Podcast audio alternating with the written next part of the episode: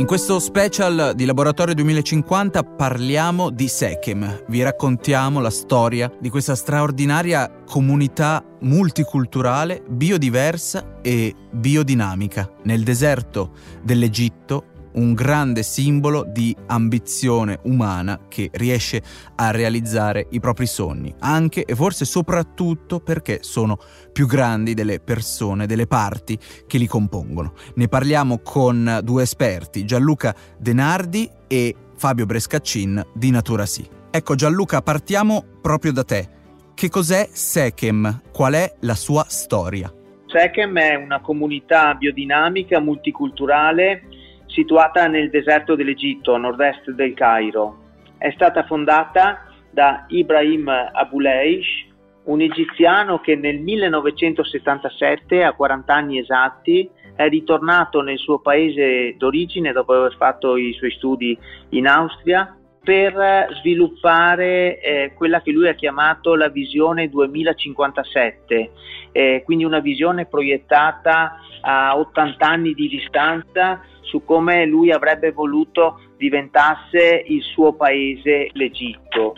Lui riesce in quaranta anni, è riuscito a far fruttificare duemilacento ettari di deserto, ha piantato seicentomila alberi, è riuscito a sviluppare un fatturato di vendita con la, tramite la vendita dei prodotti locali che lui è riuscito a coltivare di più di settanta milioni di euro di fatturato, creando duemila posti di lavoro diversi e, e, e la cosa ancora più eccezionale, eh, in questa comunità lavorano persone di diverse culture e nazionalità, tutte insieme appunto che nel provare a realizzare questo ideale.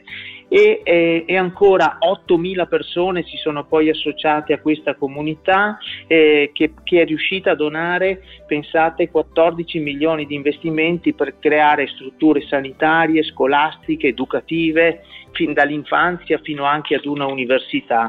E quindi in qualche modo questa iniziativa, questa Sekem Initiative, è diventata proprio una piccola cittadina nel deserto a nord-est del Cairo, che è partita da questa ricerca di un ideale che diventa un profondo appello ad ognuno di noi nel farlo anche noi. Benissimo, grazie, grazie a Gianluca. Adesso convoco sul nostro palcoscenico sonoro il presidente di Natura Sì, Fabio Brescacin, a cui chiedo qual è oggi il valore e il significato di Sekem e perché è tuttora, secondo te, importante?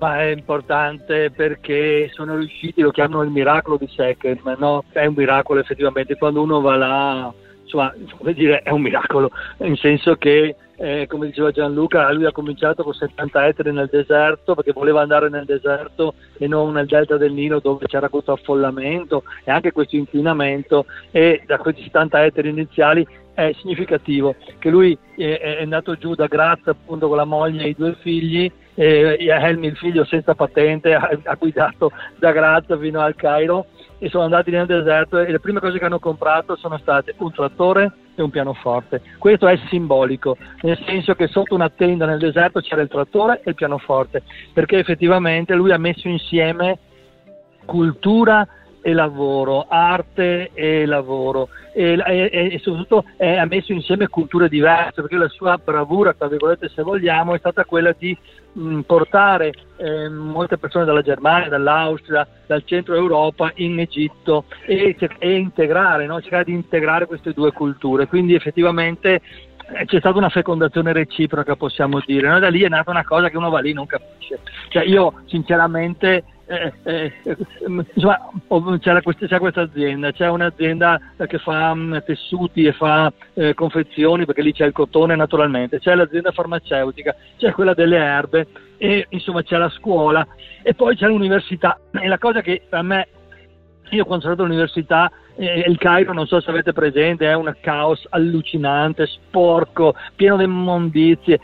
Ah, entri lì, ti sembra di entrare in un paradiso. Io lì mi sono bloccato, ho pianto, ho pianto perché ho detto qua non capisco, cioè non capisci, cioè effettivamente insomma quest'uomo, come diceva Gianluca, era indubbiamente insomma, una persona di altissima qualità, l'ho conosciuto personalmente, Ibrahim, conosco per me il suo figlio Helmi, e cioè è un uomo eccezionale, ma un uomo che ha saputo mettere insieme tante cose, quindi la sua credibilità anche all'estero, in Germania soprattutto, quindi ha avuto anche sostegno finanziario in qualche modo, perché altrimenti non avrebbe potuto, ha avuto sostegno culturale da queste persone, da questi, e, e, e poi ha, ha, è riuscito a integrare questa cultura araba, lì c'è la moschea, ma insomma c'è, c'è come dire, in realtà c'è cristianesimo e, e, e, e islamismo che, che vivono e convivono senza problemi.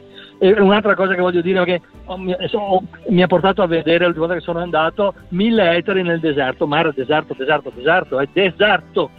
E eh, l'ho incontrato qualche mese dopo a Fabio, ho costruito un teatro. Cioè un teatro, ma l'ultima roba che uno di noi avrebbe pensato è costruire un teatro nel deserto, no? E invece ho costruito il teatro, poi ha comprato i pivot, i pivot sono questi congegni insomma per, per, per irrigare, e ha cominciato a piantare eccetera eccetera, però questa mentalità che per me cioè, è, è sconvolgente obiettivamente, ecco. Quindi il significato è questo, la gente su dei valori universali può lavorare insieme e le culture si possono, si, si possono integrare, questo è il miracolo di Sekem, secondo me è questo.